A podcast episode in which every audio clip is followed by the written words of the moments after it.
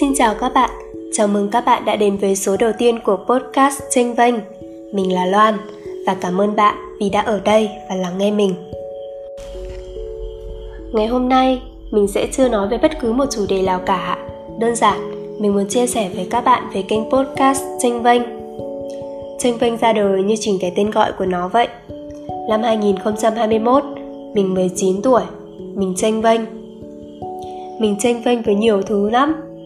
Mình tranh vênh với cuộc sống, với ngành nghề mình đã chọn, với chuyện tình cảm, hay ngay cả những mối quan hệ xung quanh. Cuộc sống đối với mình lúc này thật nhiều mơ hồ và mới lạ. Có những câu chuyện, có những trải nghiệm và có những cái nhìn mà trước đây mình chưa từng có. Mình bắt đầu lớn, mình bắt đầu lo lắng và mình bắt đầu học cách tự lập.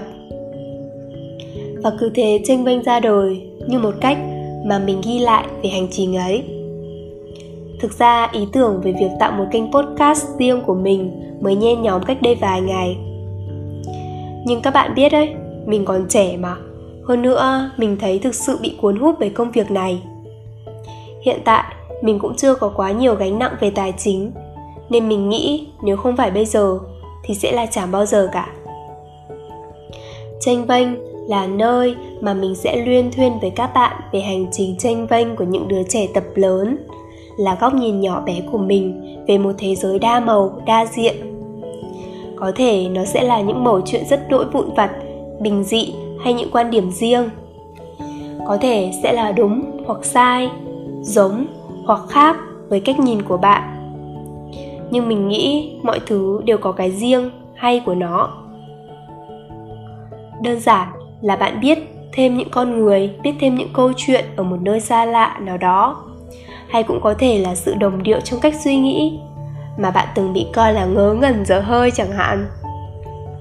Mình mong rằng Tranh Vênh là nơi mà mọi người có thể lắng nghe những câu chuyện của nhau. Ngày hôm nay của bạn thế nào? Bạn đã gặp những ai? Có điều gì đặc biệt không?